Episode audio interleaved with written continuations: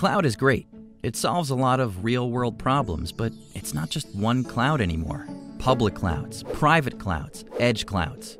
The average business uses five different cloud providers. It's become chaotic and complex. With unpredictable costs, inconsistent security, multiple management tools, and different formats for workloads that span cloud platforms and providers. But it doesn't have to be that way. The Dell Technologies Cloud, powered by VMware, can be the one constant across your clouds. It brings consistent infrastructure and operations to your multi cloud environment, so you can choose the right cloud for each application. A public cloud that lets you easily tap into services, a private cloud that's fully under your control, or the edge with cloud as a service. With a true hybrid cloud experience, your business becomes more agile with simple workload migration and easy onboarding for new assets. Your teams get to market faster with simplified operations and automated processes. You reduce risk and strengthen your security profile. And with Dell Technologies Cloud, you have flexible consumption options, reducing your total cost of ownership. Like it or not, the business world often requires many clouds. Now, that's easier than ever with consistent infrastructure, operations, and services across all your clouds. You get the cloud without the chaos. The Dell Technologies Cloud.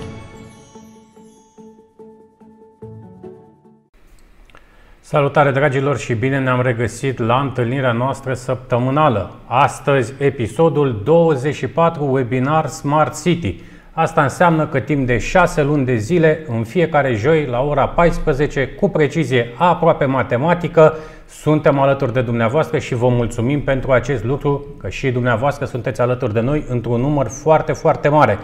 Cei care ați văzut prima parte a întâlnirii noastre atunci când am încercat să vorbim despre Smart Education marți de la ora 10 alături de Dell, principalul partener al acestui webinar, ați văzut că infrastructura ne-a lăsat un pic pe din afară. Astăzi continuăm discuția noastră despre Smart Education, încercăm să înțelegem de ce este importantă această verticală, dacă o trecem cel puțin prin paradigma cercetării și inovării.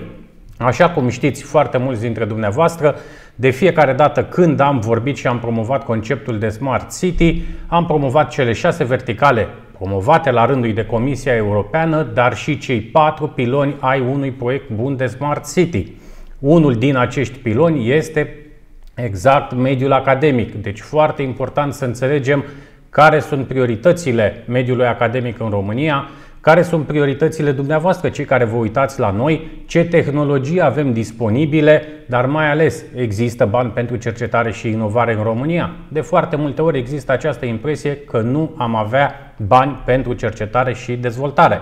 Sunt foarte multe lucruri pe care vrem să le descoperim astăzi, foarte mulți invitați, încercăm să vedem la Brașov, la Timișoara, la Iași, în București, să vedem care sunt aceste priorități de dezvoltare ale centrelor universitare, ale proiectelor de cercetare și inovare. Prin urmare, fără multe introduceri, începem întâlnirea noastră de astăzi, webinarul 24 Smart Education. Smart City Webinar Despre oameni și orașe. Smart Mobility and Living. Smart Economy and Environment. Smart Government and Smart Citizen. Așa cum spuneam, haideți să vedem cine este astăzi alături de noi. Invitații noștri, ca și în prima parte, poate astăzi suntem un pic mai, uh, mai norocoși, facem așa un test de smart grid, să spunem, de infrastructură. Ne auzim, ne vedem toți? Da, da. Ne auzim foarte bine. Ne auzim foarte da. bine. Ne auzim foarte bine, poate de data asta cine știe rezistă și uh, rețeaua. Valentina, ești în România, ești în București sau ești pe Alfusorar? Că văd că acolo e, e un pic întuneric la tine. Abia am intrat în cameră și acum am realizat, uitându-mă la voi, că am uitat să aprind lumina, așa că să-mi permit nu să e, nu, e, nu e nicio problemă, te vedem foarte bine. Asta înseamnă, dragilor, uh, webinarii live, întâlniri live. Alături de noi trebuia să fie și domnul uh, profesor uh, Nemțanu. De data asta se pare că infrastructura l-a lăsat pe domnul Nemțanu în cazul în care se rezolvă în zona în care locuiește problema de smart grid, smart energy, vom încerca să ne conectăm și, și cu domnul Nemțanu. Prin urmare, aș începe întâlnirea de astăzi așa foarte abrupt cu Ciprian Caragea. Aș merge direct la tine, Cipri, cu permisiunea ta, urmând ca pe uh, parcursul întâlnirii noastre să vă dau date despre invitații noștri, despre proiectele de cercetare, inovare, să aflăm de la Dina ce înseamnă partea de finanțare, pentru că există o chestie care mă deranjează foarte mult în România, nu doar când vorbim de Smart City. În general ne uităm că nu avem bani și uităm că sunt atâtea fonduri disponibile pentru foarte multe proiecte în comunitățile noastre, inclusiv pentru zona de educație, fie că ne referim la cercetare, inovare, dezvoltarea infrastructurilor și așa mai departe. Prin urmare, Ciprian, am rămas de dator de data trecută cu acel delay uriaș Hai să vedem ce înseamnă la, la nivelul Universității Ecologice în București acest concept de cercetare, dezvoltare raportat la tehnologiile cu care tu ești atât de obișnuit, mai ales dacă vorbim de big data și open data, dar totul trebuie să se ducă în comunitatea noastră, fie că vorbim de studenți, educație sau produsul pe care voi îl faceți. Da, bună ziua tuturor! Uh, sunt uh, tare bucuros că de data asta funcționează bine și suntem uh, în direct. Um, cercetarea în România și mai ales în universități a avut puțin de suferit în ultimii ani. Fondurile alocate cercetării realizate în învățământul superior uh, au fost uh, extrem de reduse, ca să nu spun chiar, uh, chiar zero. Uh, și bineînțeles că de aici uh, sunt uh, tot felul de uh, probleme legate de, bineînțeles, de această finanțare. Acum, uh, în cadrul universității noastre, Universitatea Ecologică, uh, suntem uh, orientați pe o cercetare Uh, fundamentală și, bineînțeles, și aplicată, dar în general pe proiecte mici. Am încercat, uh, în lipsa finanțării, uh, să spunem, pusă la dispoziție prin competiții de statul român, să apelăm direct la mediul privat și așa am reușit să continuăm activitatea de cercetare în echipe mici, punctuale, cu proiecte foarte aplicate, gândindu-ne exact la un rezultat uh, palpabil.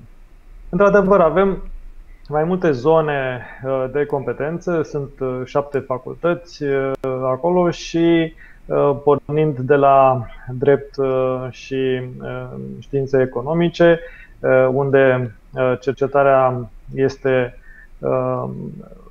spre cercetare fundamentală. Um, uh, avem totuși o componentă, de exemplu, pe partea de big data și bine ai amintit, uh, foarte aplicată, în care și împreună cu Institutul Național de Statistică avem uh, colaborări individuale sau de echipe mici în care acest domeniu de big data este adus, să spunem așa, în întâmpinarea studenților Uh, prin uh, proiecte mici de uh, cercetare. Și ca să nu spunem big data așa la modul general, pentru că este un domeniu vast, practic nu spunem mare lucru, ne ducem direct pe partea aceasta de analiză de date, analiză prospectivă, pe partea de Uh, să dau câteva exemple, de la web scraping, uh, site-uri de joburi, uh, până la partea de telefonie mobilă și modelarea comportamentului prin datele disponibile atât în, în zona de telecom, dar și în zona smartphone-urilor, pentru că smartphone-ul nostru în ziua de astăzi știe multe despre noi, are mulți senzori.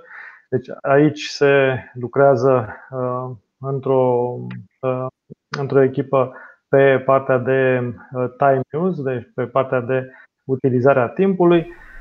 Uh, suntem în, uh, în, avem în vedere și partea, bineînțeles, de open data și aici mereu am dorit să uh, promovăm Um, primăriilor, primăriilor din București uh, deschiderea către date um, și punerea la dispoziție. Avem expertiza necesară uh, și ajungând, dacă am mers puțin prin social și ne-am mers uh, formă puțin spre IT, ajungând până la partea de energii, nu de ecologie, că de aceea suntem în Universitatea Ecologică, de energii regenerabile, de energii verzi.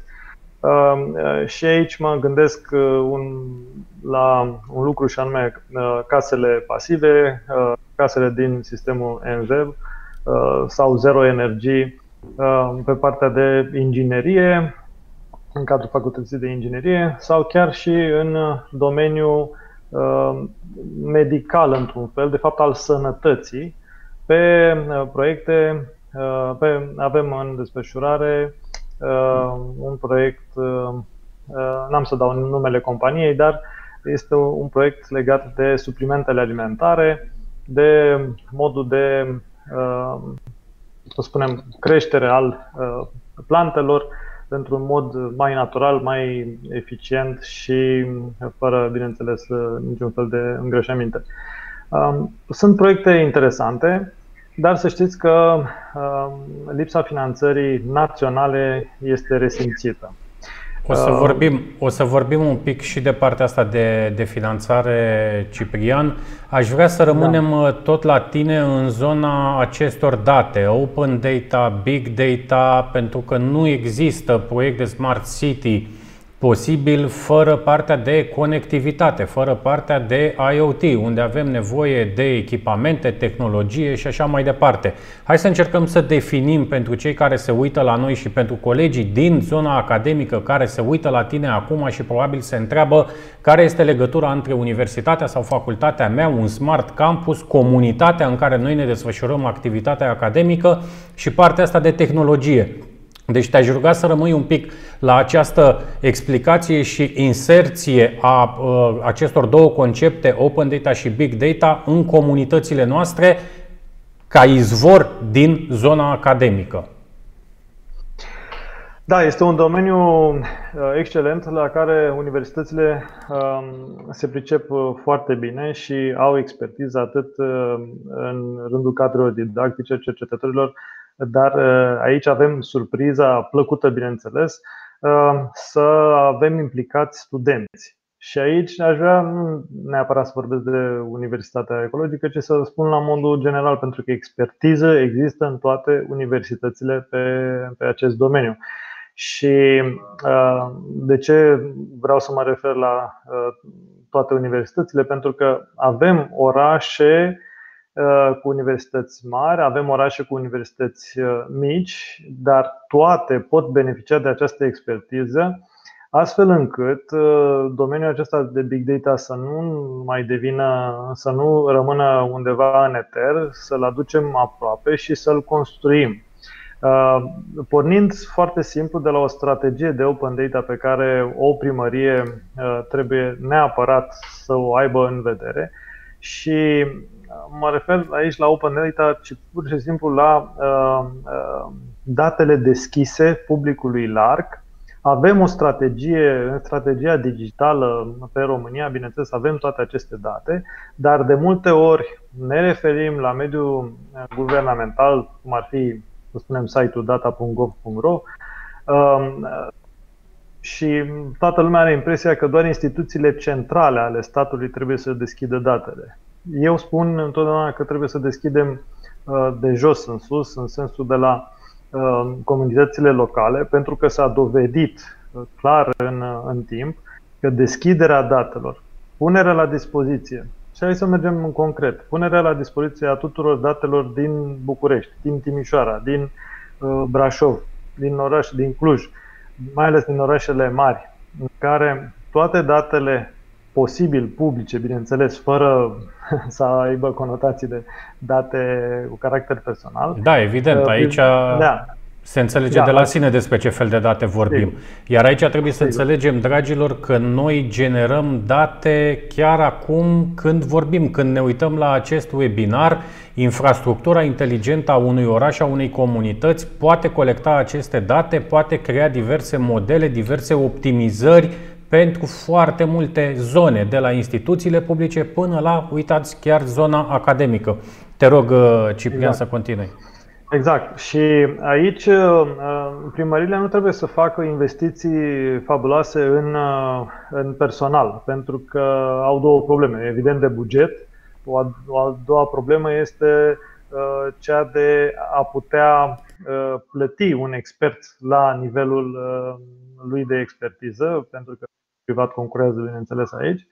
Și uh, în cazul acesta se poate apela la universități. Uh, de fapt, modelul în general uh, de primărie, spunem, deschisă comunității locale, atât persoanelor fizice, dar și mediului de afaceri, um, este acesta.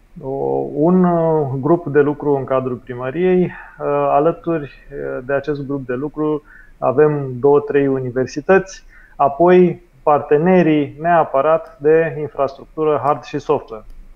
Uh, sunt nelipsiți. E, și în acest parteneriat, evident că lucrurile merg uh, dinamic, uh, rapid și în concordanță cu viteza domeniului, pentru că dacă am stat să facem investiții, eu știu, strict într-un departament al primăriei, până se realizează proiectul, deja tehnologia e depășită.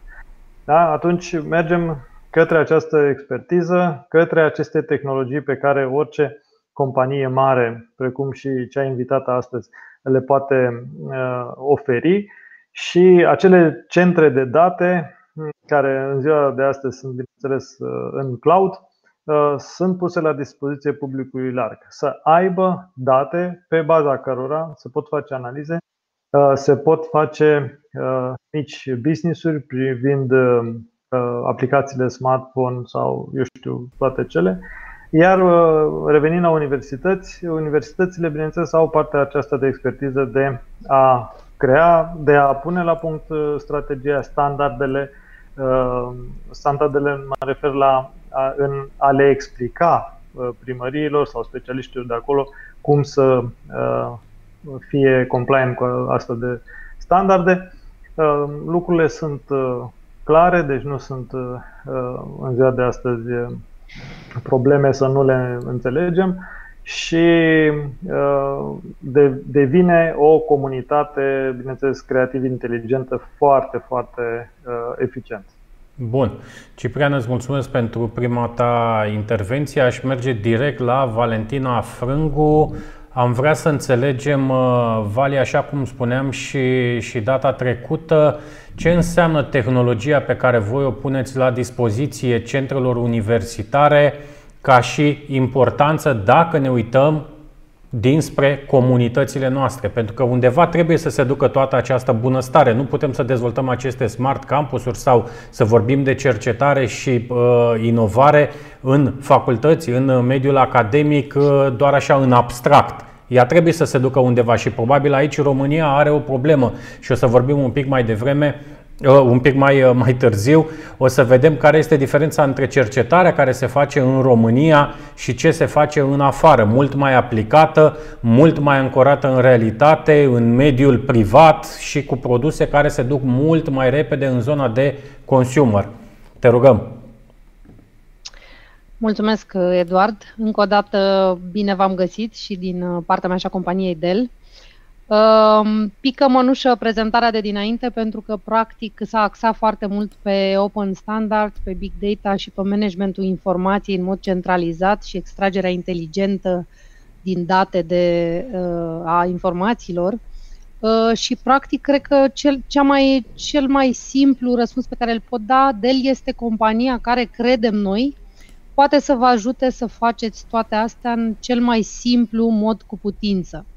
Practic, uh, orice proiect de cercetare uh, la care ne-am putea gândi acum, fie că vorbim de niște de ceva do-it-yourself, de asamblat uh, servere, spațiu de stocare, stații de lucru, absolut orice, fie că vorbim de, de ceva foarte entry-level cu Uh, sisteme open source, fie că vorbim de uh, sisteme specializate cu Scientific Linux sau alte sisteme de operare dedicate, uh, fie că vorbim de o infrastructură hiperconvergentă la pachet, ca să spunem, un black box pe care poți rula într-un mod virtualizat, fie cu OpenStack, fie cu VMware, astfel de aplicații, fie că vorbim de o rulare în cloud, practic găsești la Dell flexibilitatea de a implementa toate aceste variante de proiecte de cercetare fără să-ți bați foarte mult capul cu uh, infrastructura de dedesubt.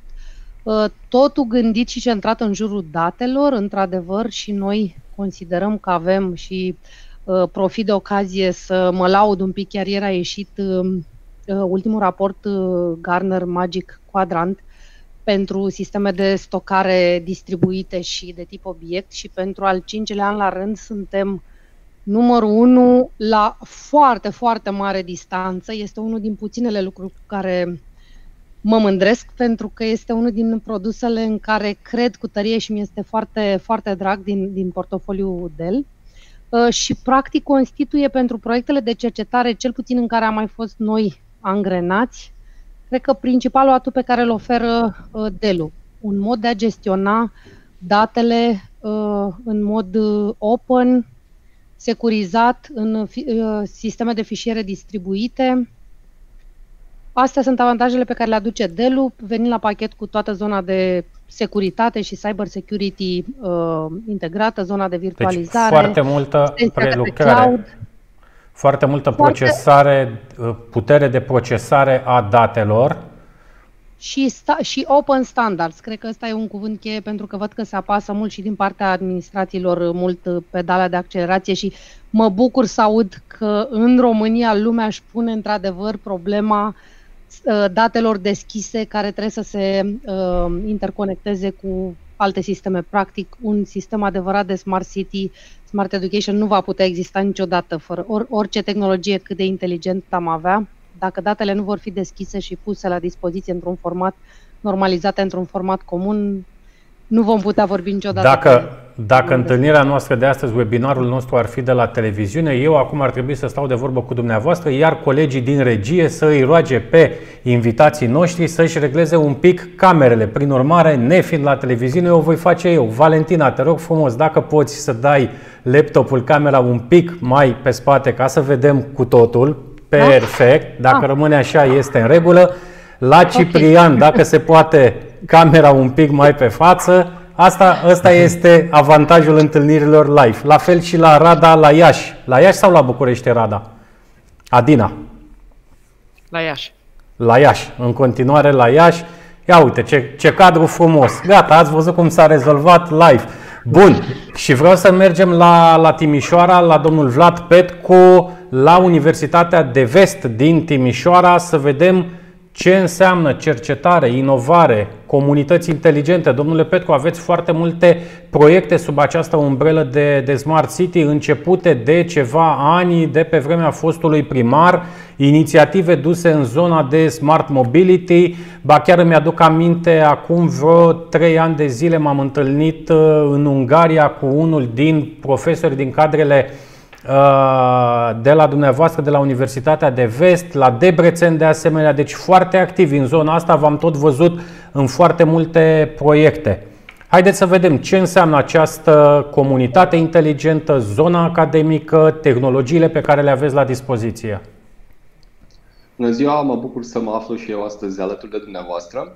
Ehm, da, la Universitatea de Vest avem destul de multe arii de expertiză. Cred că provocarea este exact în a le aduce pe toate la un loc ehm, și de aceea noi ne propunem ca în exercițiul viitor de programare să încercăm să construim un ehm, Smart City Research Center în care să putem avea teme de cercetare interdisciplinară și transdisciplinară dar și transfer de know-how către mediul privat și către societate, inclusiv prin partea de incubare de afaceri uh, și de scale-up eventual.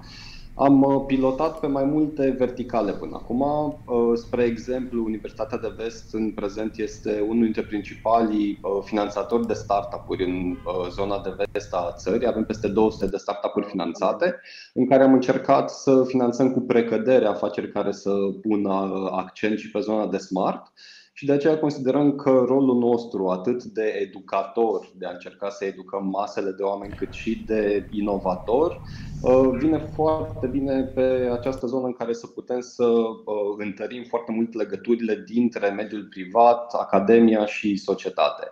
Uh, Timișoara e un oraș cu foarte mult potențial. Ne dorim să reușim să lucrăm împreună cu orașul.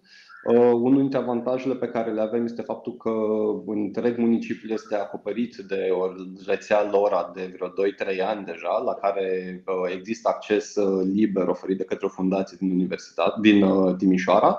Deci, practic, orice fel de experimente live pot să fie realizate în timp real în oraș și sprijinite inclusiv de noi ca și universitate. Puteți să repetați câte startup-uri, câte startup-uri ați zis că ați finanțat? Peste 200 de startup-uri, noi fiind administratori de scheme de minimis. Dar e una dintre Fabulos. prioritățile pe care le avem pentru că ne dăm seama că misiunea noastră ca universitate e atât să pregătim oamenii pentru locuri de muncă și performanțe la locuri de muncă, dar și pentru a aduce schimbare în societate. De aceea punem destul de mult accent pe implicarea în zona antreprenorială și descoperirea antreprenorială pentru studenții noștri. Bun, aș vrea să trecem un pic la partea de, de finanțare, dar aș rămâne tot la dumneavoastră. Înțeleg de la colegii mei în micul research pe care l-am făcut în pregătirea acestui webinar că în 2015, fiind în cadrul unei companii, chiar ați participat la organizarea, să spunem, a unui raport, la crearea unui raport public care se referea la partea de finanțare a învățământului uh, superior. Haideți să vedem ce ați constatat la nivelul lui 2015 și unde suntem astăzi în 2020. Ce e interesant vis-a-vis de învățământul superior este că trăiește atât din finanțarea de bază oferită de către stat, cât și foarte mult pe bază de proiecte. Uh, proiectele cumva coagulează atât uh, colective de cercetare sau colective care uh, reușesc să împingă mai departe fel de fel de priorități ale universităților și reprezintă evident o sursă externă de finanțare prin care se pot pune bazele atingerii anumitor obiective. Uh, ce am observat la momentul respectiv și cumva se menține în continuare este că un procent semnificativ din finanțarea universităților, variază aici, între 10 și 40-50% din finanțarea universităților, vine prin proiecte. Asta înseamnă că învățământul superior este într-o mare măsură dependent de performanță în atragere de proiecte Problema aici vine cumva la dinamismul pe care putem să-l avem. La fel cum spunea antevorbitorul meu, e destul de complicat ca cineva să poată ține pasul în timp real cu schimbările tehnologice, uh, pur și simplu dintr-o chestiune legislativă. E foarte greu să vii, spre exemplu, când depui spre finanțare un proiect cu o listă de echipamente de cercetare, Uh, tot procesul de evaluare, contractare a proiectului durează undeva la un an, doi, timp în care absolut toată lista ar trebui să fie reîmprospătată, iar un act adițional de acest tip durează câteva luni până când reușești să-l uh, treci prin furcile gaudine ale OIR-ului, AME-ului și așa mai departe. Și de aceea aici cred că este foarte mult de lucru la flexibilizare, astfel încât să putem să avem o viteză de reacție foarte mare și să facem mult mai multe, uh, mult mai multă cercetare aplicată care să poată fi transpusă în timp real înspre mediul privat. Aici problema asta am constatat-o și noi uh, de-a lungul timpului atunci când am încercat să conectăm și mai mulți jucători din mediul privat uh, în relațiile cu anumite instituții ale statului, fie ele din mediul academic sau, uh, sau nu. Există această reticență a procedurilor, a licitațiilor, exact ce ați spus și dumneavoastră, proiecte care se scriu în foarte mult timp, proiecte care se implementează în și mai mult timp. Deci, prin urmare, probabil o accelerare a acestor procese, date fie de dinamica instituțională, fie de poate modificarea legislației pe aici, pe acolo, puțin, dar să conteze, uh, nu ar strica. Mi-aduc aminte de un eveniment pe care l-am avut la Iași cu primarul municipiului acum ceva timp, uh, acum 2 ani și anul trecut am fost la, la Iași, dar acum 2 ani am încercat să ne conectăm cu tot ce înseamnă partea de clustere din zona Moldovei, foarte bine reprezentate la Iași, foarte bine uh, dezvoltate acolo îmi cer scuze, foarte bine dezvoltate, repet, și apetența lor nu era atât de mare în a se conecta cu anumite instituții ale statului. E adevărat, nu eram în pandemie, atunci poate acum vor reevalua relația cu instituțiile statului și proiectele finanțate pe fonduri europene. Dar aș vrea să rămânem la Iași și în zona finanțărilor și o introducem pe noua noastră prietenă în comunitatea Smart City, Adina Rada. Cum am zis și data trecută, din partea companiei Quartz Metrics, show me the money, nu?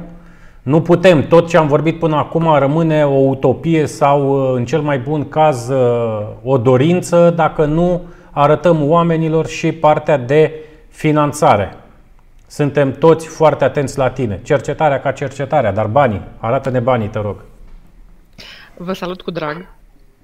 Mă bucur să, să vă revăd, indiferent de formulă. Te salut, Vlad. Bun. Data trecută am vorbit un pic despre oportunitatea istorică pe care România o are din punct de vedere al accesului la finanțare pentru această perioadă de programare 2021-2027.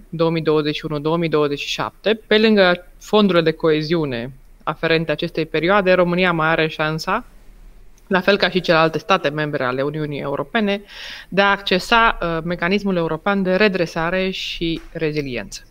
Și anume prin uh, PNRR, Planul Național de Redresare și uh, Reziliență. Și o să încerc să vă fac o mică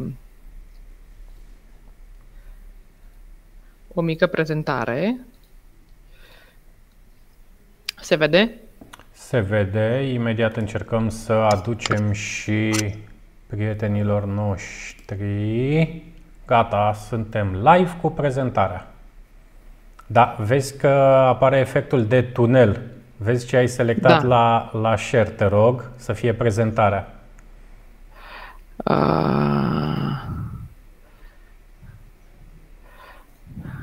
Încerc să mă organizez altfel problemă. atunci.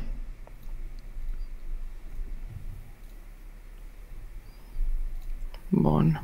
Adineauri era foarte bine, a apărut prezentarea, după care cred că ai schimbat ceva acolo. Se vede acum? Se vede acum, da, este foarte bine. Dacă rămâne așa, este perfect. Bun. Deci, foarte pe scurt despre această oportunitate majoră pe care PNRR ne-o acordă, regulile de accesare uh, ale proiectelor din acest plan sunt legate de faptul că ele trebuie să reprezinte proiecte strategice pentru uh, domeniile prioritare ale României, iar printre domeniile prioritare se numără și uh, educația, cercetarea, dezvoltarea, inovarea și uh, digitalizarea. Din punct de vedere al ariilor de intervenție, proiectele de infrastructură pentru cercetare, cu scopul ca această cercetare să realizeze transfer tehnologic în economia reală, iar rezultatele cercetării să se transforme în produse vandabile și să genereze valoare pe termen mediu și lung, sunt una dintre priorități. Adică investim ca să, cum zicea Vlad, că vor să investească într-un, uh, într-o infrastructură de cercetare Uh, pentru soluții de tip Smart City, produsele și serviciile, produsele, serviciile și soluțiile de, care vor ieși de acolo vor trebui să fie uh, vandabile uh, pe piața românească și nu numai. Printre alte tipuri de proiecte uh, relevante sunt proiectele de, care vor finanța dotarea cu echipamente a institutelor de cercetare Uh, din România și aici cu precădere se face referire la rețeaua celor 43 de institute naționale de cercetare-dezvoltare, unde avem din nou același scop, anume acela de a uh, realiza transfer tehnologic. Și cred eu că uh, unul dintre da, îmi dau seama ce se întâmplă acum de se creează efectul de tunel. Unul dintre uh, marile una dintre marile provocări ale acestor finanțări este faptul că uh, va trebui să funcționăm cu toții într-o rețea de parteneriat. Și noi, ca și agenții economici, companii locale care uh, cercetăm, dezvoltăm, va trebui să lucrăm în parteneriat cu universitățile și cu institutele de cercetare ca să absorbim uh, aceste fonduri și uh, viceversa.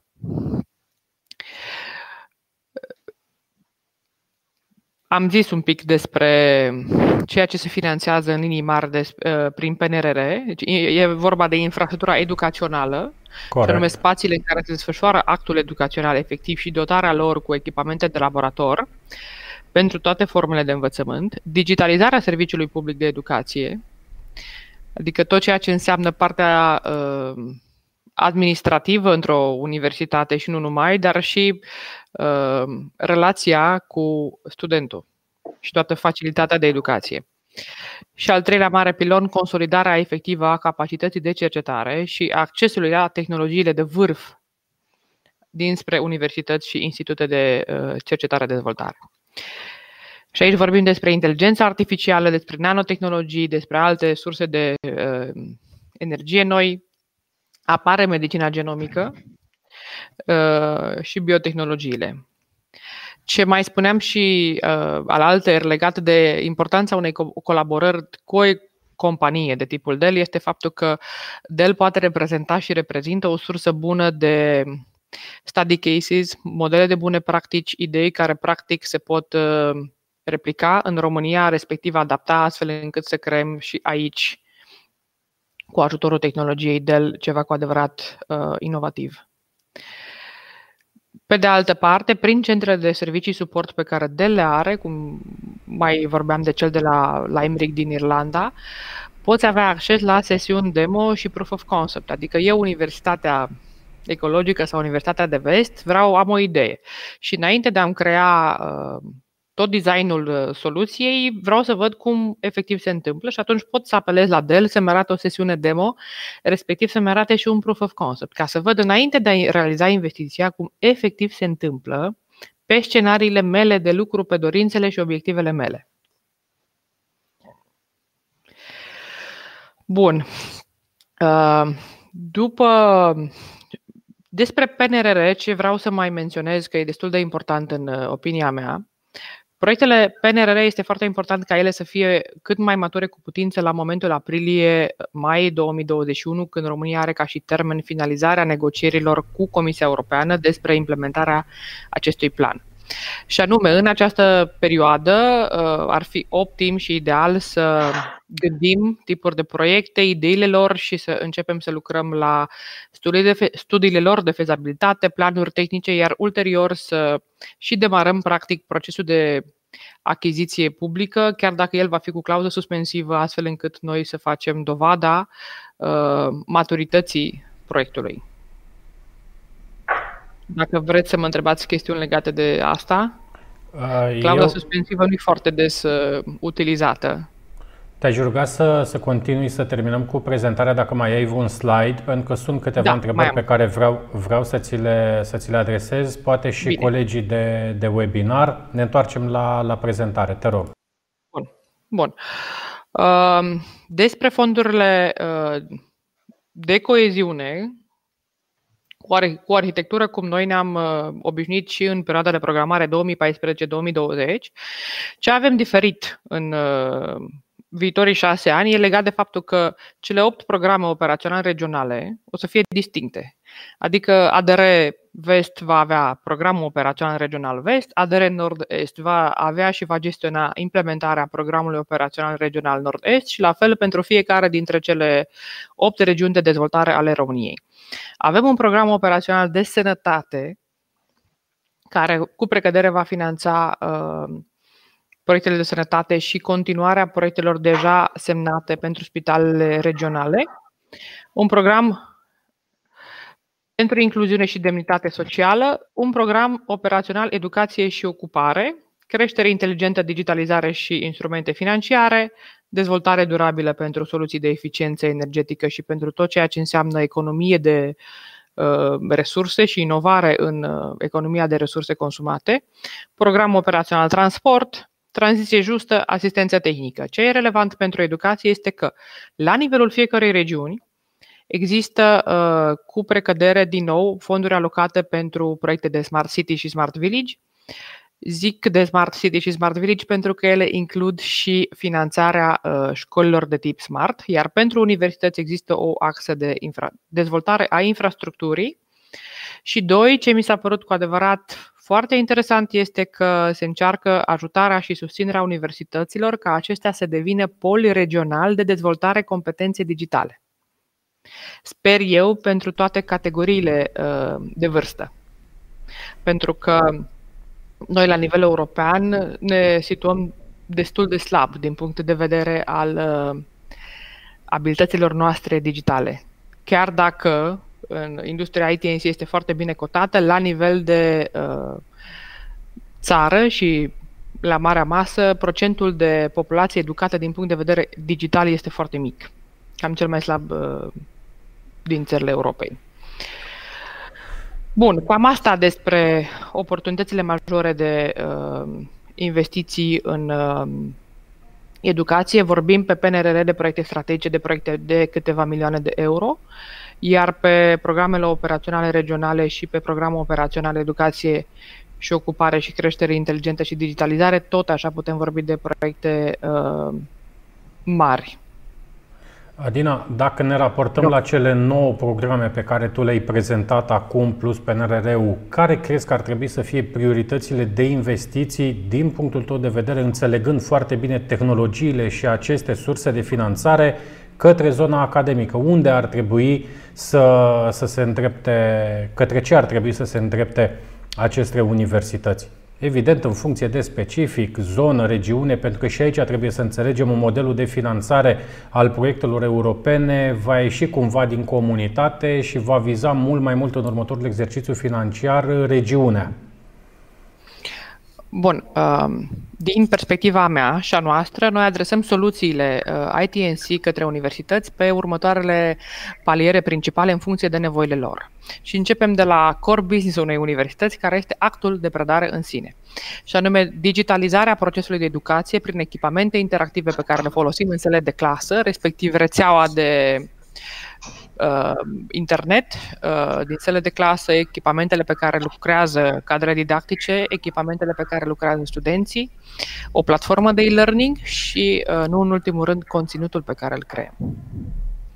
După care, din punct de vedere administrativ, tot ceea ce înseamnă procesele interne ale unei universități, noi credem că este oportun să existe uh, o digitalizare a proceselor un management de documente, o rețea uh, foarte bine pusă la punct și un uh, data center propriu al universității care să susțină uh, toate aceste procese.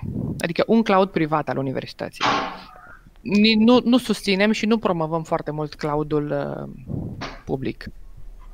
Aici Pentru există... de acest gen. Asta, asta vreau să spun, asta vreau să spun. Pentru zona academică, pentru că există foarte multă rumoare în zona guvernamentală și de un an de zile deja se vorbește foarte mult, am povestit și data trecută, de acest cloud guvernamental care ar trebui să fie pus în funcțiune, mai ales în slujba autorităților locale unde cred eu că există o logică, pentru că, într-adevăr, la nivelul multor primării, multor administrații locale, Dragilor, trebuie să fim sinceri, nu există expertiză, nu există resursă umană de calitate care să folosească aceste infrastructuri. Și atunci dacă am înțelege din partea guvernului un cloud guvernamental unde tehnologiile, cele mai noi tehnologii și echipamente să-și facă simțită prezența astfel încât autoritățile locale să rămână doar pe dezvoltarea și implementarea de soluții, cred că ar putea exista o logică. În schimb, în zona academică, aici avem resursă umană de cea mai înaltă calitate. Bun, tot din punct de vedere administrativ, modul în care noi ne uităm la universitate este legat și de relația universității cu studentul, clientul ei practic. Și toată digitalizarea întregului proces de relație cu studentul, cum el să-și plătească o taxă, interac- interacțiunea pe care o avem cu studentul, mesajele pe care le transmitem, cu ce cadențe și așa mai departe. Deci, pe de o parte, procesele interne din spate, cu toată echipa uh, unei universități și cu toate departamentele ei, de la editură, centre de suport, bibliotecă, până la relația ei cu studentul. În al treilea rând, credem că este extrem de important întărirea și dezvoltarea capacității de cercetare. Și uh, obligatoriu cu cercetare care să fie realizată în parteneriat cu mediul economic, dezvoltarea abilităților noastre de cercetare și replicarea uh, rezultatelor în economie, adică realizarea de transfer tehnologic. Fiind în 2020, avem nevoie stringentă de tehnologie. Aș vrea să mergem la, la Ciprian uh, să ne explici Și mai un am pic... una singură. Da, te rog, te rog. Te rog. Și în al patrulea rând ne uităm la universitate din punct de vedere Smart Campus. Iar la Smart Campus, din opinia noastră, avem zona de uh, supraveghere video și siguranța uh, studentului, accesul la uh, Wi-Fi și tot ceea ce înseamnă alte facilități în campus, uh, cyber security, verticale, verticale pe care le găsim de altfel uh, în Smart Living atunci când vorbim de partea de CCTV, de securitatea în comunitățile noastre care iată trebuie să se ducă și în campusurile noastre. O să vorbim și despre acest concept de Smart uh, Campus. Început în România, pe aici, pe acolo, nu cred că avem o universitate la nivel de Smart Campus 100% și avem un filmuleț pregătit, o să vi-l arătăm un pic mai târziu. Sper eu să nu vă deprim cu ce filmuleț vrem să vă arătăm. Eu sper să fie inspirațional, chiar dacă în România încă nu suntem la acel uh, nivel. Ciprian, hai să vorbim un pic despre tipul de cercetare pe care o universitate în România îl face, fie că vorbim de cercetare fundamentală, aplicată și să înțelegem de ce România este un pic mai în urmă atunci când vorbim fie de cererile de patente pentru invenții, fie de produsele care izvorăsc din mediul academic și se duc direct în comunitățile noastre? Unde crezi tu că se rupe, se rupe filmul? Pentru că dacă ne uităm înspre vestul Europei, nu mai spun de țările asiatice, nu mai spun de America, rămânem aici în Europa la noi dacă ne uităm, o să vedem foarte multe produse care pleacă imediat din anul 1 de studii, anul 2, împreună cu două, trei companii, au înțeles produsele, serviciile, tehnologiile, le-au pus pe aceeași masă, au dezvoltat proiecte noi și au venit deja pe ele în comunitate. Unde, unde se rupe filmul la noi? Da, bună întrebare și extrem de dificil de răspuns la ea. Am să încerc, uh, n-aș vrea să dau vina pe cineva. Noi avem uh, ca țară uh, competențe în câteva domenii și dacă stăm să amintim de laserul de la, doar de laserul de la Măgorele și deja suntem în top. Dar, într-adevăr, sunt mari diferențe între, să spunem așa, cantitativ, între realizările uh, din uh, vest și uh, partea noastră. Pe de altă parte, lucrurile sunt corelate cu finanțarea. Aș vrea să, n-aș vrea să, v-am spus, nu aș vrea să dau vina pe cineva, dar în 2012 erau pe final de finanțare tot felul de proiecte în România de calificare. Uh, erau eligibili uh, în uh, acea perioadă doar cei care doreau să schimbe slujba sau care doreau să se califice, dar meseriile erau de low profile, de genul sudor, contabilitate primară, lucruri de genul ăsta, în acele programe post Um, în acel an 2012 am fost uh, trei luni la o universitate din, uh, într-un program postdoctoral uh, în Franța și aveau postdru, dar pentru finanțau cercetarea în fizica nucleară. Ce să spun?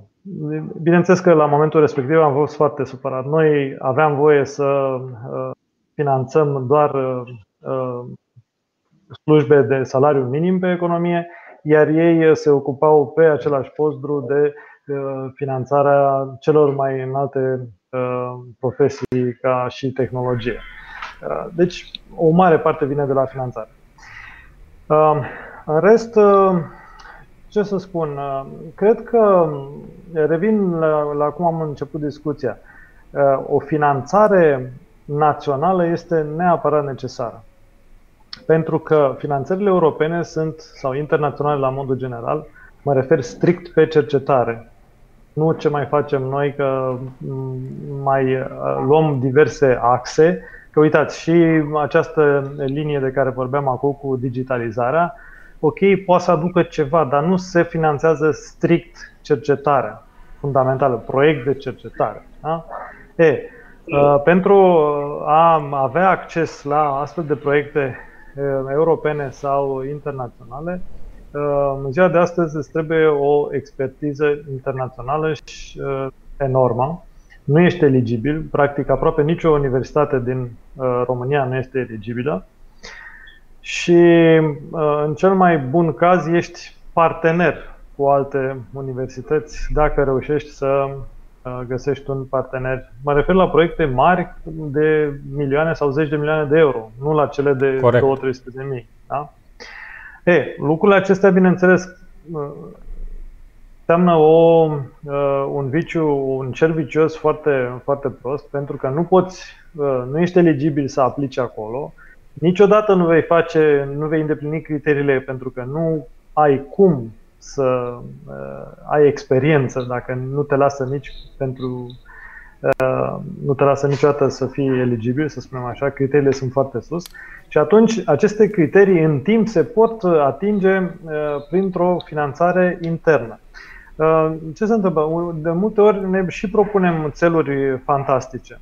Cercetarea, să știți că se face cercetare foarte mult ce vă spun acum din uh, cumva dintr-o experiență personală uh, în Timișoara. Uh, o cercetare care se face punctual uh, cu agenți economici din zona producției, automotive, mă rog, diverse zone calculatoare. Și sunt proiecte mici de cercetare, chiar dacă vorbim poate de un milion, două de euro, totuși sunt proiecte mici, Um, cu rezultate foarte concrete. Bineînțeles, aceste rezultate nu sunt, uh, să spunem așa, de, de renume mondială, da, nu sunt uh, extraordinare și pot fi catalogate uh, ca fiind de, de top. Dar până la urmă, cred că, că e mai important aceast, acest tip de cercetare care practic ne, ne dă posibilitatea să învârtim rotițele acestea mici ale uh, producției și uh, cercetarea, să spunem, uh, de uh, înalt nivel poate fi făcută doar de câteva universități uh, din România, dar de multe ori în consorții internaționale. Singuri nu prea mai suntem eligibili. Sper să greșesc, dar, uh, în principiu, după numărul de proiecte câștigate, uh, cred că știm cumva unde uh, ne este locul. Este greu, într-adevăr, este un monopol. Marile universități, știți foarte bine, bugetul unei singure universități este cât bugetul tuturor universităților din România, mă refer pe partea de cercetare.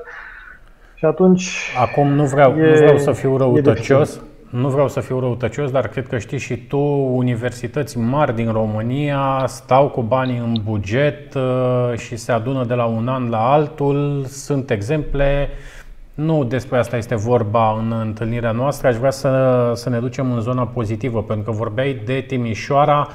Uh, astăzi, dragilor, compania Continental, pentru că putem să dăm nume, putem să-i lăudăm pe toți cei care fac lucruri frumoase în România, a făcut anvelopa cu numărul 250 de milioane. Producție în România. Continental, un jucător foarte important în, uh, în Timișoara, în județ, în toată regiunea, în țară, unul dintre cei mai mari angajatori și cu mii de oameni în zona de cercetare inovare. De asta spuneam că este important să înțelegem cum folosim aceste tehnologii pe care Dell ni le poate pune la dispoziție fie că e parte de soft, fie că e parte de hard, cum putem înțelege realitatea din mediul economic, pentru că voi de multe ori și acum iarăși, nu trageți, eu doar grăiesc.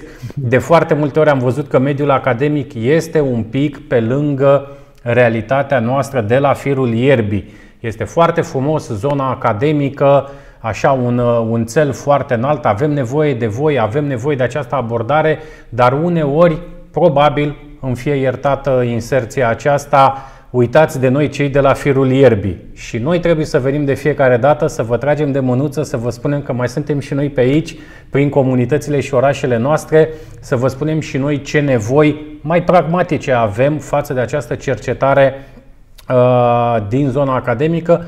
Poate de multe ori ruptă de comunitățile noastre. De asta spuneai și tu că ai fost foarte uimit de ceea ce ai văzut în Franța ca abordare și de ceea ce s-a întâmplat în România. Iar ceea ce a fost cu postdru în România a fost o bătaie de joc din punctul meu de vedere. uh, bani pierduți, bani pierduți, sunt comunități, în aceeași comunitate au făcut cursuri 250-260 de uh, frizeri, deci într-o comună avem 250 de frizeri. Vă dați seama câtă exact. plus valoare, câtă plus valoare a rămas în acea comunitate în urma acelor uh, investiții. Ciprian, da, pentru că... Scuze, un minut dacă se poate, 30 de secunde. Ar fi foarte utile dacă există, ar exista linii de finanțare, noi avem nevoie de astfel de linii, pentru echipamente. Avem nevoie de dotarea laboratoarelor, echipamente care costă milioane, zeci de milioane uneori de euro. Bun, Valentina, vrei să intervii, te rog. O foarte mică invitație, pe, aveam să preiau ideea ta de mai devreme privind uh, zona de competențe uh, și să lansez o invitație pentru cine este interesat, practic, de pe lângă tehnologii pe care vi le poate pune la dispoziție, fie în mediul virtual, fie chiar fizic la voi în uh, universitate, ca să le testați, să vedeți cum funcționează aplicațiile voastre în real world. Um, avem in-house o serie de cursuri care cred că ar putea stârni apetitul în mediul educațional, începând de la cursuri de platforme de virtualizare, uh, specializare de cloud technical architect, spre exemplu, că tot este de mare interes pentru toată lumea și pentru noi, um, evident. Um, zona de Pivotal, spre exemplu, care este platforma noastră de, de dezvoltare aplicații uh, low code, Um, și multe altele. Deci dacă există interes, mi-ar plăcea să, să stăm de vorbă și cu siguranță găsim o variantă, fie să le, să le predăm studenților dacă există o deschidere, fie să facem un train de trainer da, și poate voi mai departe, dar uh, este un subiect care este de mult pe lista mea personală de to-do am vorbit în câteva universități, știu că este de interes și zona de artificial intelligence și multe, multe se vor să, probabil că vor, curând vor intra în curicula voi deja, voi deja aveți voi deja aveți, și te rog să mă corectezi, aveți deja proiecte în țară în care tehnologiile, produsele voastre sunt în foarte multe campusuri, în foarte multe universități, da. fie, fie în varianta de proiect pilot, fie chiar nu, nu, nu. Suntem, avem, aș spune, mă rog, foarte multe, e mult spus, dar avem destul de multe proiecte de private cloud deja implementate și aici fac o mică paranteză la, a fost discuția între tine și Adina, private versus uh, public cloud uh, și are practic aceeași înțelegere cu noi și anume că ceea ce încearcă sau credem că încearcă guvernul să facă și sperăm îi ținem pumnii și credem că e într-adevăr Uh, direcția care trebuie este să construiască mai curând un model de cloud hibrid, un, un stack de, de tip cloud pe care să-l opereze intern și să-l pună la dispoziție tuturor participanților, la tuturor autorităților publice. Uh, pentru noi, cloud-ul public este practic să plătești o subscripție, să dai cu cardul la Amazon, la Google sau la Rackspace sau la unul din alți participanți, la unul din alți provider de cloud, practic. Um, ce se încearcă la noi este crearea acestui uh, uh, sistem de tip cloud și de asta Dina l-a promovat ca fiind privat, în, în realitate este un, mai curând un sistem hibrid. Uh, deci, uh, o invitație călduroasă să ne testați tehnologia, atât în variantă fizică, virtuală, discuții cu uh, specialiștii noștri, atât cei locali cât cei din uh, regional, centrul din Imeric, uh, uh, spunea de vremea Dina, dar pentru că cu ei au interacționat uh, mai mult, dar sunt multe altele. Avem proiecte de private cloud implementate, avem multe și în curs de implementare, lucrăm și în zona de genetică, cercetare în zona de genetică în România, la ceva proiecte suntem optimiști că curând deci vom lucra există, la mult mai multe. Există un interes și încep să se întâmple aceste proiecte despre care tot povestim. Bun, Ciprian, uh, o să ne apropiem de sfârșitul întâlnirii noastre. Noi o să mai rămânem în continuare pentru că se pare că a revenit și partea de infrastructură inteligentă la domnul Nemțanu, o să-l aducem alături de noi. O să te rog în încheiere să ne spui care sunt prioritățile Universității Ecologice din punctul tău de vedere, unde crezi tu că ar trebui să, să se uite companiile care își doresc să lucreze cu voi, cele care înțeleg ce înseamnă această verticală super importantă, Smart Environment. Voi până la urmă aici ar trebui să aveți cele mai mari uh, inserții în societate, să spunem, fie că vorbim de pregătire academică, fie că vorbim de comunitățile noastre. Da, uh, este foarte simplu. Noi avem șapte facultăți, dar la fiecare din, facultate, din cele șapte facultăți avem discipline de mediu, uh, de diverse, uh, pentru diverse specializări.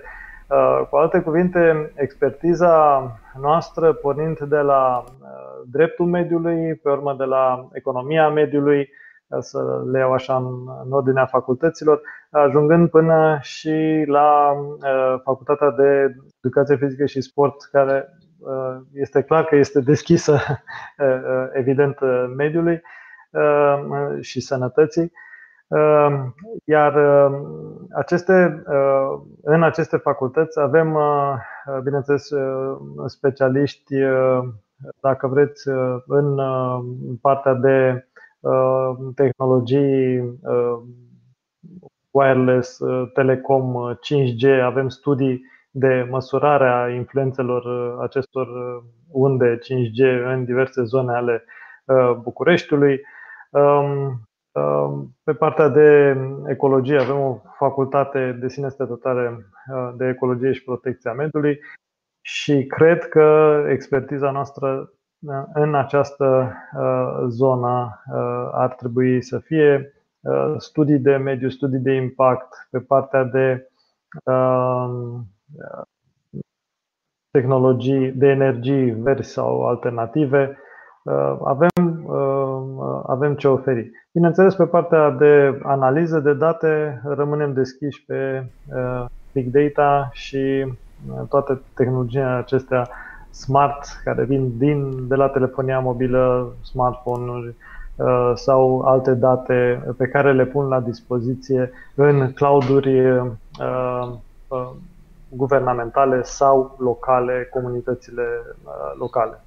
Cu alte cuvinte, noi suntem aici și dorim să Uite, vă, vă lansez, vă lansez o invitație așa în direct alături de cei care se uită la noi sub un altul patronaj al unui minister până nu se termină toată partea de documentație, nu voi da numele, vom lansa un proiect în perioada următoare care își propune să măsoare calitatea aerului în școlile noastre și mai mult decât atât să luăm acele date să le prelucrăm. Asta înseamnă că avem nevoie și de finanțare din partea Adinei, avem nevoie și de procesarea acestor date din partea Valentinei și avem nevoie și de parteneri în zona de cercetare inovare din zona voastră, din zona academică. Prin urmare, Sper să existe deschidere și din, uh, din partea voastră să vorbim despre acest proiect. Țineți minte, CTR se va numi proiectul Asociației Române pentru Smart City. Ciprian, îți mulțumim frumos. Noi ceilalți rămânem în continuare și dacă infrastructura nu ne dă, nu ne dă bătăi de cap, uh, o să ne întâlnim și cu domnul Nemțanu. Avem un scurt filmuleț, vrem să vorbim tot despre aceste tehnologii despre care am, uh, am povestit astăzi, să vedem ce înseamnă. Un scurt filmuleț și revenim cu domnul Florin Nemțanu. Hi, I'm Maggie Miller here at IoT World, and I'm with Basque Iyer of Dell Technologies. So, welcome. Thank you. So, you had a keynote this morning on a very hot topic yeah. edge computing. So, tell us, what was the big takeaway? Well, I was trying to tell the audience that edge computing is here to stay. You don't want to wait for this wave to catch up with you. It's already here. And there are three or four things you have to do right now, like set up, setting up the architecture, if you will. And then security is a pretty important thing for the edge computing. And then you have to set up an ecosystem with you know your best partners. So that was the main takeaway. And did you have one impressive real-world case study of edge computing that you've seen so far? I always talk about this Mars rover because imagine there's a fabulous device that's moving around in Mars, gathering so much data, it has to work even if the cloud or NASA is not connection is not available. So it's a classic case of good edge computing where you collect impressive data, semi-autonomous, if you will. And then at the same time, you have to connect to the cloud to send the photos, otherwise it's useless. So I use that example far out in the, in the, in the space. In real world, the oil rigs that you have, the factories, I talk about remote factories, and how the factories have to work no matter what happens. You can't shut it down because the computer is down, or your internet is down, or your cloud is slow. Mm-hmm. So that's a good edge case. Is you want almost a cloud in a box in the factory that, can, that they can work with. How will the IT OT divide impact edge implementation? Yeah, the IT and OT is, is so different. And there's no such thing as OT. There's really no VP of OT for a company. OT is all over the place. They're operational technology folks. So I'm urging the IT folks to say, you know, you got to get involved. You have to identify the OT folks and get involved. In, in a lot of cases, the OT folks want to avoid IT if they can because they feel like IT will slow them down or they have security, CISOs and everybody gets into the way. So you got to get invited to the ta- to the party. Yep. And the way I get invited to the party is I take a you know a, a six pack of booze or something. You have to take something. And the, what I suggest people take is an architecture, you know, something on security. Don't try to slow it down. Yeah. Try to go there and make them go faster. That's what All I tell them. What a great analogy. and finally, just one more question for you. How will the 5G rollout impact edge computing strategy? I think 5G makes the computing ubiquitous. But the issue is 5G is depending, depends on where you think the edge is. The 5G operators think of edge as something, you know, just outside your building, but they run the edge. You know, the factories would think of edge as inside their building. They control the edge. It's the same concept, you know, slightly different way of approaching it. 5G would actually accelerate it. You get you get more reliable communications. So now you can actually do the things we've been dr- trying to do for a very long time. So I think it'll be a good uh, accelerator for edge computing. Perfect. Well, thank you for your insights thank and you. enjoy the rest of the show. Thank you. Appreciate it. Good.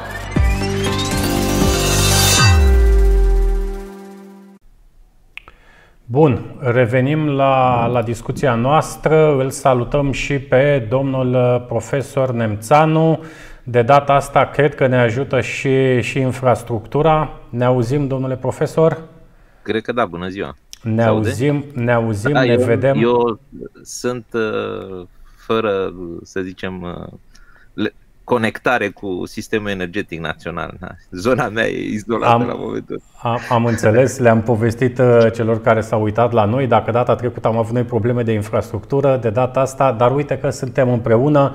Încă o dată mulțumim frumos pentru tot ce faceți în zona comunităților inteligente, în tot ce faceți în zona educațională, domnule profesor. Haideți să vedem la nivelul uh, Universității Politehnica București.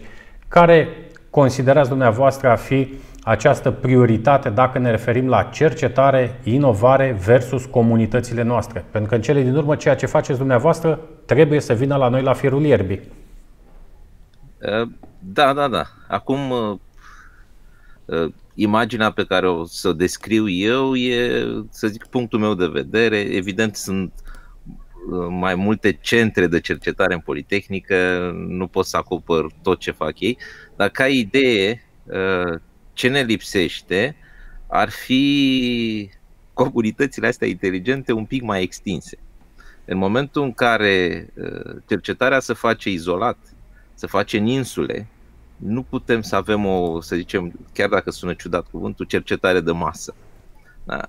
Uh, Dacă ne uităm în statisticile europene, România e undeva, nu zic în, în față, în spate, ca să nu... Da, da, uh, cheltuiala uh, pe care o are statul român cu cercetarea e undeva la un sfert din media europeană. Tot așa, ca idee, uh, partea asta de cercetare uh, trebuie foarte bine legată cu educația și un proces de durată. Da? Deci nu pot să fac cercetare avansată din, pocnind din degete, da, și trebuie să... Un exemplu, da, e laserul de la Măgurele. Cât timp uh, ne-a, ne-a luat nouă europenilor da, să construim laserul, cât timp ne-a luat nouă țărilor membre să pregătim cercetători care să fie în stare să folosească echipamentele de acolo. Deci nu- cercetarea ca idee, de- de asta e cenușăreasă, da, fiindcă, uh, ca și educația, din păcate, da, fiindcă efectele se văd uh, pe termen foarte lung. Aș vrea să, o- să o salutăm și pe doamna profesor Anca Vasilescu de la, de la Brașov. Cred că aveți dumneavoastră sunetul oprit. Uh...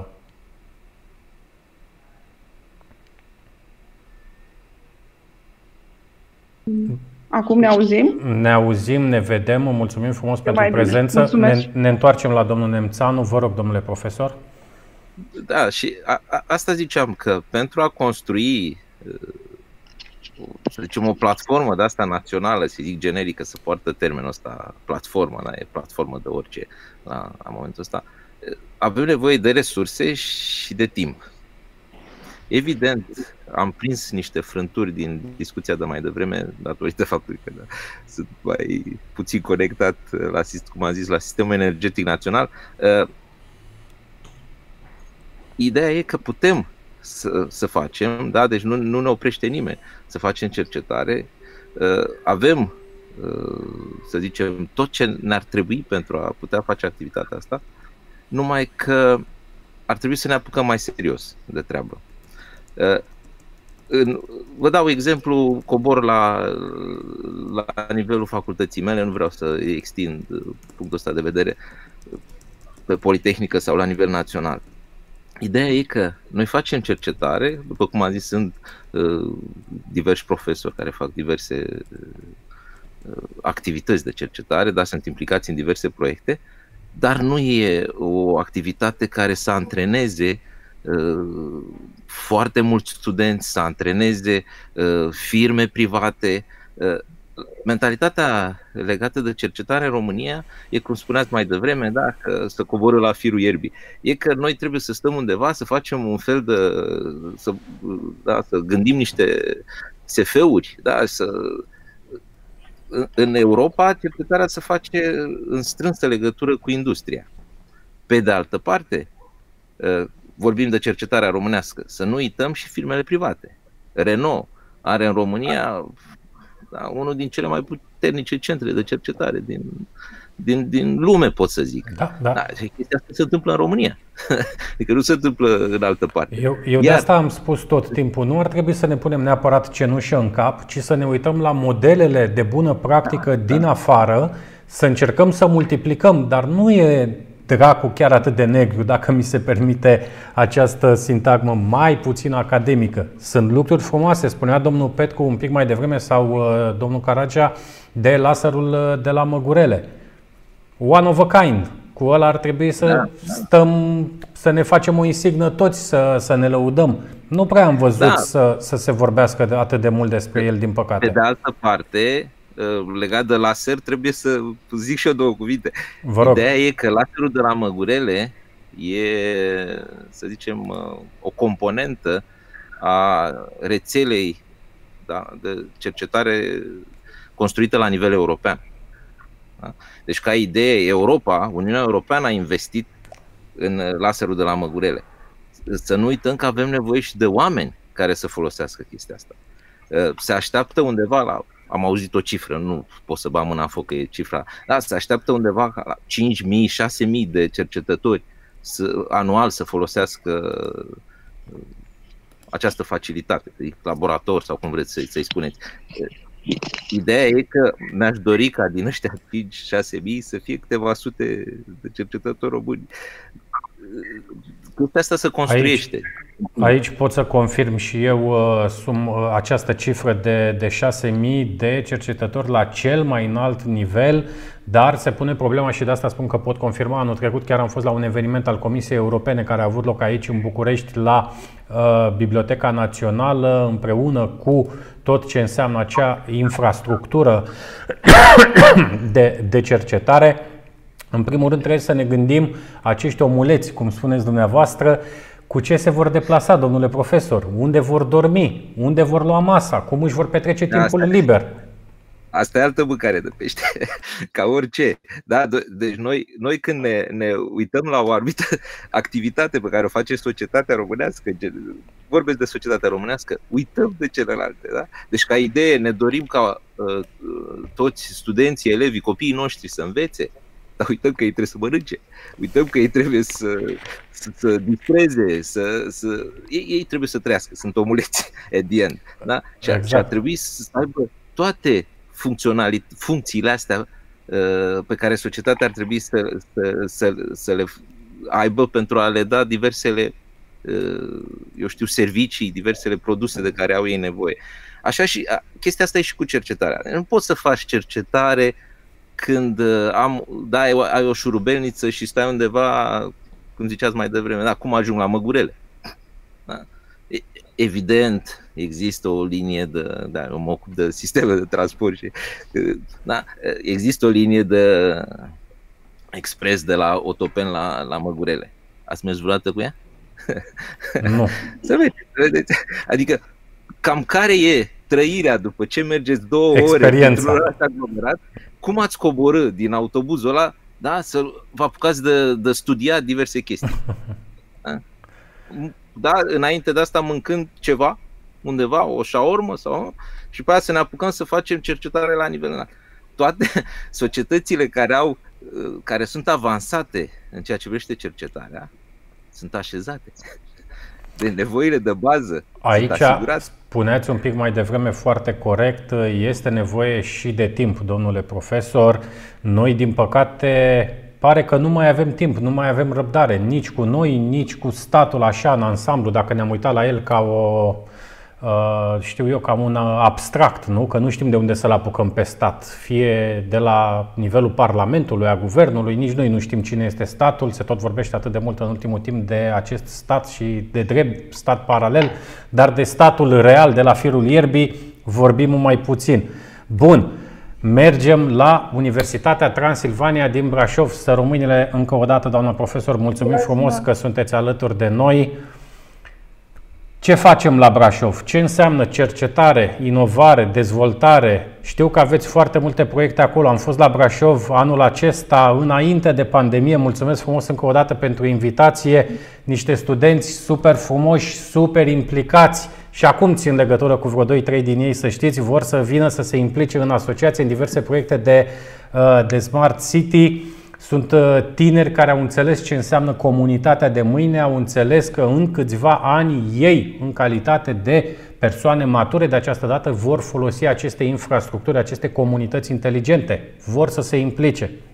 Vă ascultăm! Ce poate fi mai minunat decât să ne lăudați studenții? Pentru mine asta înseamnă, pentru, cred că pentru orice profesor asta înseamnă maximul de recompensă.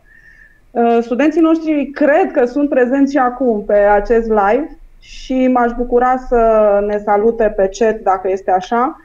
Uh, i-am invitat și pentru că am simțit de anul trecut prezența dumneavoastră extrem de apropiată față de uh, ei și, și pentru că continui să mă implic în uh, cursul acesta de Internet of Things ca și disciplină opțională. Unde se află Universitatea Transilvania din Brașov? Uh, m-am consultat cu echipa de management, respectiv cu uh, colectivul de prorector și cred că răspunsul nostru uh, este ușor de dat. Universitatea Transilvania din Brașov este pe un trend foarte bun, pe un trend ascendent.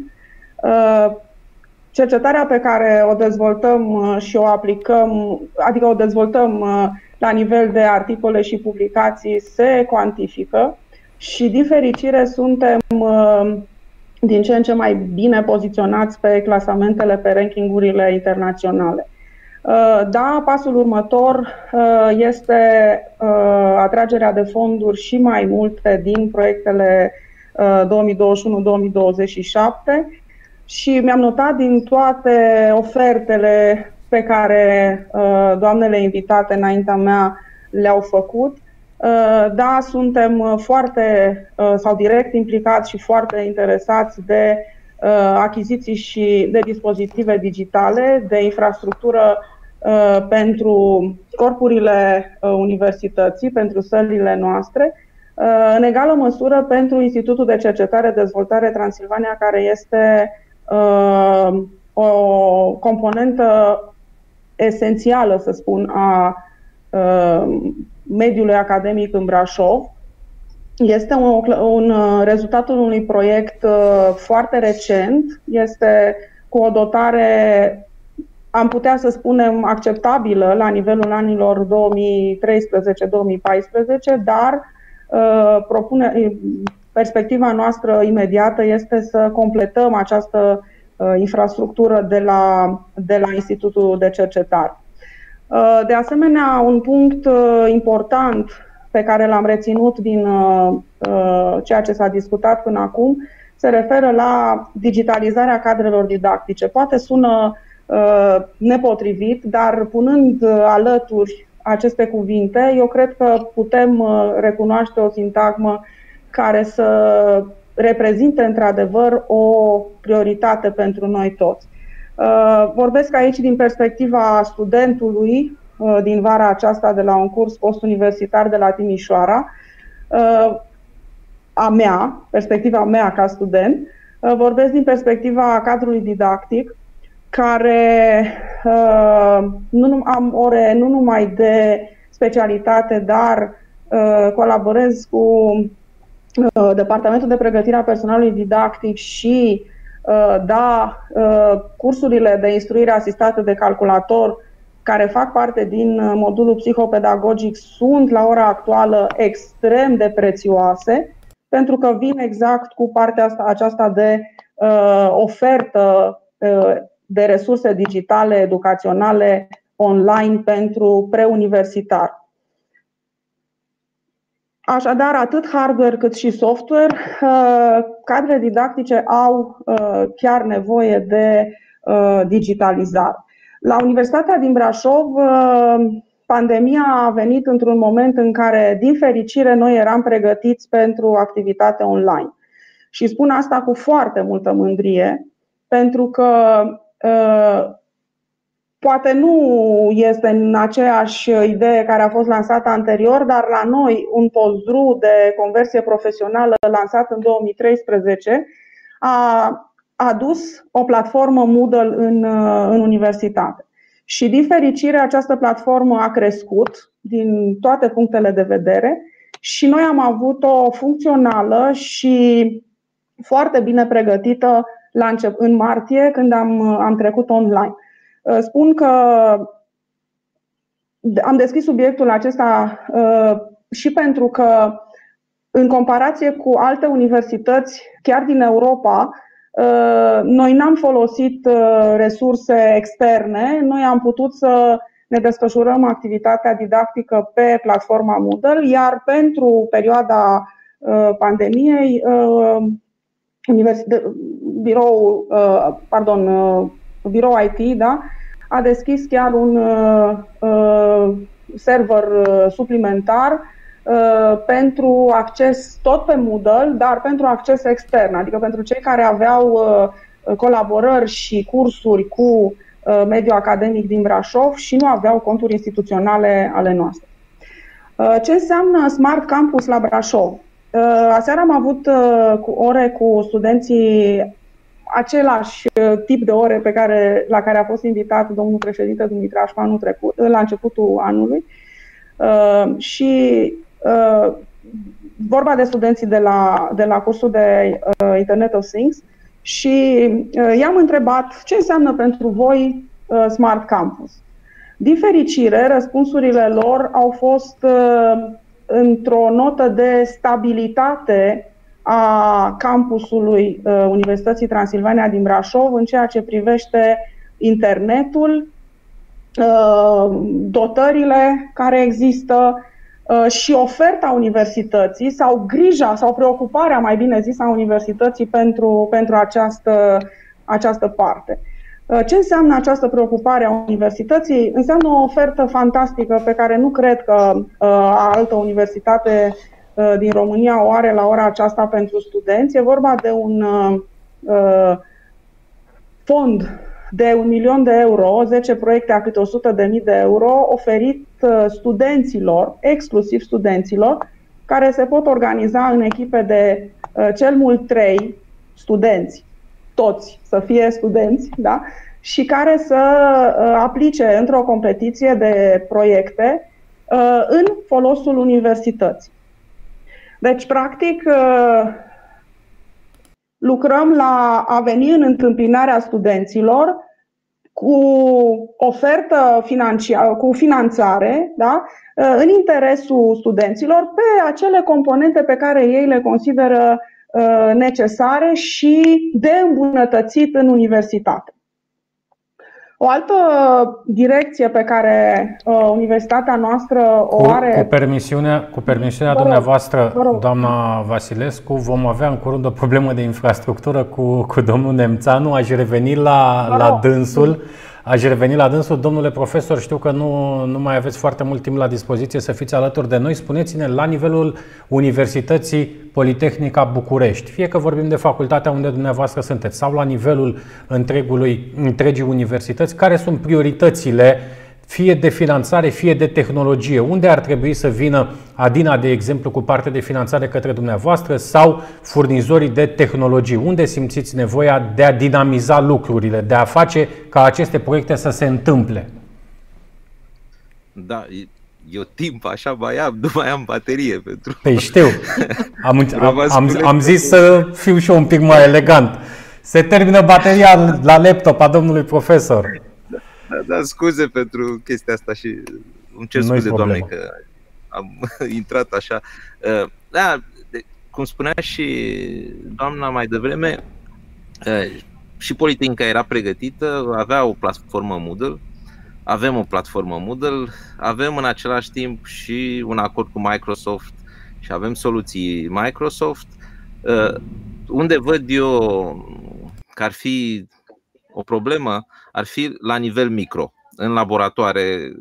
Sunt laboratoare uh, dezvoltate, numai că legat de partea asta de digitalizare avem nevoie, da, sunt foarte multe laboratoare. Noi, de exemplu, avem un, un departament uh, de autovehicule rutiere, da, sunt tot felul de motoare, sunt tot felul de echipamente legate de vehicule și avem nevoie de uh, soluții de digitalizare pentru astfel de laboratoare. Fiindcă ele, în, la momentul ăsta, se pot face, să zicem, parțial online. Și Cumva ar trebui să avem o soluție de backup. Da? Am văzut cum sunt uh, săptămânile astea, suntem uh, în codul ăsta roșu și trebuie, trebuie să facem totul online. Da. Pentru viitor, plus că, vă dau un exemplu, am și eu niște laboratoare care se ocupă de sisteme de telecomandă, să zicem, parte de comandă la distanță, unde uh, marele avantaj e că ceea ce studiez e tocmai digitalizarea uh, diverselor procese și atunci mi-e foarte ușor să, să aplic ceea ce fac în laborator pentru a avea, să zicem, cursuri online sau laboratoare online în cazul ăsta. Bun, deci partea de soluții, tehnologii, Soluții inclusiv finanțarea pentru- aferentă. Pentru laboratoare, v-am zis, la nivel micro. Da? Deci la nivel macro, să zicem că sunt ara- așezate cât de cât lucrurile.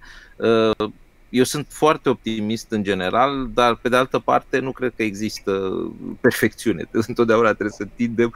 Plus că uh, tehnologiile uh, se schimbă și avansează cu o viteză fantastică. Ceea ce era un uh, laborator extrem de bine dotat acum 5 ani, mi-e greu să mai cred că mai face față Râd studenții de, de noi, dacă le... nu neapărat, nu, nu, nu, nu neapărat, nu neapărat. Am, am prin laborator Avem, chestii... avem un filmuleț, o să-l arătăm uh, spre Da? finalul întâlnirii noastre. Eu îl arăt aspirațional, pentru că și eu sunt la fel de optimist ca dumneavoastră. Vreau să mergem uh, repede, repede la domnul Petcu la Timișoara, pentru că știu că trebuie să ne părăsească în 3 minute. Domnule Petcu, haideți să vedem o concluzie din punct de vedere al Universității de Vest, din punctul dumneavoastră de vedere pe tot ce am vorbit astăzi, comunități inteligente, zona academică pe care dumneavoastră o reprezentați, partea de cercetare, inovare și iată și bugetele disponibile. Eu cred că pe masă avem, foarte scurt vorbind, absolut tot ce avem nevoie pentru a putea să facem o figură frumoasă în următorii ani. E important să nu tratăm uh, viitorul nostru neapărat ca pe o cursă de scurtă durată, ci mai degrabă ca pe un maraton, mai ales având în vedere situația în care ne aflăm epidemiologică și trebuie să tratăm cu răbdare lucrurile. Dar eu cred că avem destul de multe exemple de bună practică în România care pot fi puse unul lângă celălalt și să putem să facem o figură frumoasă overall speaking. Spre exemplu, acum Universitatea de Vest uh, e lider pe un anumit work package prin care se intenționează chiar crearea unui uh, sistem la nivel european, a unui card de student european. Uh, deci, sigur, avem exemple de acest tip și la celelalte universități și peste tot în țară pe care le putem duce mai departe în Europa și unindu-ne într-un fel sau altul forțele pe diverse uh, domenii vom putea să reușim să ne coagulăm. Bun. Noi vă mulțumim foarte mult uh, pentru prezența, domnule Petcu. Uh, o să rămânem în continuare să, să discutăm. M-aș întoarce la Brașov la doamna Vasilescu, cu scuzele de rigoare pentru că v-am întrerupt, uh, doamnă. Haideți să vedem la, la Brașov. Vă rog. Da, rămăsese în uh, începută ideea că Universitatea continuă, uh, sau mă rog, are și alte proiecte pentru, pentru studenți E vorba de inițiativa de a deschide o plajă largă, chiar foarte largă de proiecte uh, pentru lucrările de licență, în, uh, tot așa în, uh, în dorința de a defini mai bine ceea ce înseamnă Smart Campus. Așa încât studenții noștri, exact cum spuneți, o resursă umană de cea mai înaltă calitate, pot să fie creativi și inteligenți și să se implice în aceste proiecte, în dezvoltarea acestor proiecte și completarea serviciilor informatice ale universității. Pentru ei, de la ei și, în consecință, la un moment dat o să, o să fie mulțumiți. Mulțumesc foarte mult pentru invitație și rămân și, și noi și noi vă mulțumim. Rămânem așa într-o formulă restrânsă. Cu, cu Adina m-aș întoarce un pic la, la tine. Hai să vedem punctual pe ce a spus uh, doamna Vasilescu până acum, ca și nevoi de investiții imediate în, uh, în campusul, în universitatea din, uh, din Brașov. Ce am putea face chiar de la 1 ianuarie? Pentru că noi am povestit și data trecută Adina. De data asta România are această șansă ca din 1 ianuarie să poată, depună, să, poată să, să depună cereri de finanțare, proiecte și așa mai departe. Nu trebuie să mai așteptăm iară șase luni, un an pe anumite AME-uri, pe anumite axe, că nu sunt scrise, nu există nicio logică și acolo. Există, uh, există două ordonanțe de guvern care menționează că uh, potențialii beneficiari de fonduri europene, atât din uh, Uh, PNRR, cât și din fondurile de coeziune, au alocate finanțări pentru anumite tipuri de proiecte în sensul în care uh, pot să demareze pregătirea lor efectivă. Deci ceea ce pot și putem sugera este să își stabilească uh, echipa universității care sunt prioritățile dumnealor majore de finanțare în perioada imediat următoare și să uh, înceapă pas cu pas să își construiască soluția, studiul de fezabilitate, proiectul tehnic în funcție de tipul de uh, proiect, fie că e de digitalizare, fie că este de investiție efectivă. Bun. Mulțumesc. Adică, uh, cu, drag, uh, cu drag mă implic și vă împărtășesc și din experiența uh, mea personală și din experiența mult mai largă a Uh, colegilor mei de tipuri de proiecte în încercarea de a vă susține să vi se potrivească cum dumneavoastră vă este cel mai bine și studenților dumneavoastră și ecosistemului potențial uh, din Brașov și din regiunea Brașovului. Mulțumesc frumos, uh, Adina. Foarte pragmatică abordarea ta și marți și astăzi. Îți mulțumim mult. Te așteptăm și cu alte ocazii alături de noi. Așa cum am spus de fiecare dată, avem acces la finanțare. Dragilor, trebuie să facem, în schimb, două mari distinții. Unu, ideile noastre nu vor fi finanțate, ci doar proiectele. Și doi, Nimeni nu va veni să ne ia proiectul de pe birou. Prin urmare, trebuie nu doar să-l scriem, nu doar să-l concepem, ci să ne mai ducem și să-l depunem. Puțină uh, inițiativă nu strică. Mulțumesc foarte mult, doamna profesor uh, Vasilescu. Promit să ne, să, să ne reîntoarcem către dumneavoastră, să avem multe de vorbit pe partea de IoT. Nu putem uh, să vorbim de proiecte de Smart City fără Internet of Things, este baza, este acel bone, acel ADN care leagă toate industriile, uh, toate proiectele, toată zona de soft, fie că vorbim de la smart governance la implicare civică, foarte mult IoT în proiectele noastre. Așa cum spuneam un pic mai devreme, avem un filmuleț, cum fac alții pe afară, ne uităm aspirațional și nu să ne enervăm. Mulțumim frumos că ați fost alături de noi, dragilor. Episodul 24 a ajuns la final. De șase luni de zile suntem alături de dumneavoastră. Până joia viitoare, numai bine, la revedere! The University of Wollongong is a research intensive university. We have some 32,000 students, eight domestic campuses, and international campuses in Dubai and Hong Kong. Data to us, it's our lifeblood. I'm passionate about data because it enables student success and research outcomes. There wasn't one single solution to all our requirements across the university, but in the context of research data, academic data, and student data. Access, control, and security are key when it comes to data to ensure that the right people have seamless access to the data and the wrong people can't get access. The university is collaborating with industry, so we have to be very sensitive to the fact that it's shared intellectual property. I kept thinking, I've got a problem here. I know I need a data storage solution, but I didn't really realise the sophistication of the end result. That is part of the wow factor that I've found within NetApp's solution. It addresses my immediate problems and I can scale that same solution up to grow and expand across the university and use that in a much more cost effective way.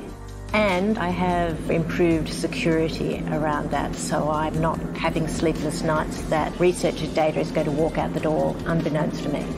Having in place a strategic relationship with NetApp taps into a whole international world of security expertise, cloud expertise, keeping up to date with the trends. I'm very proud of what we've achieved.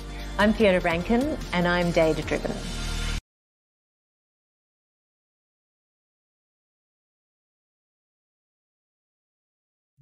Smart City Webinar. Despre oameni și orașe. Smart mobility and living. Smart economy and environment. Smart government and smart citizen.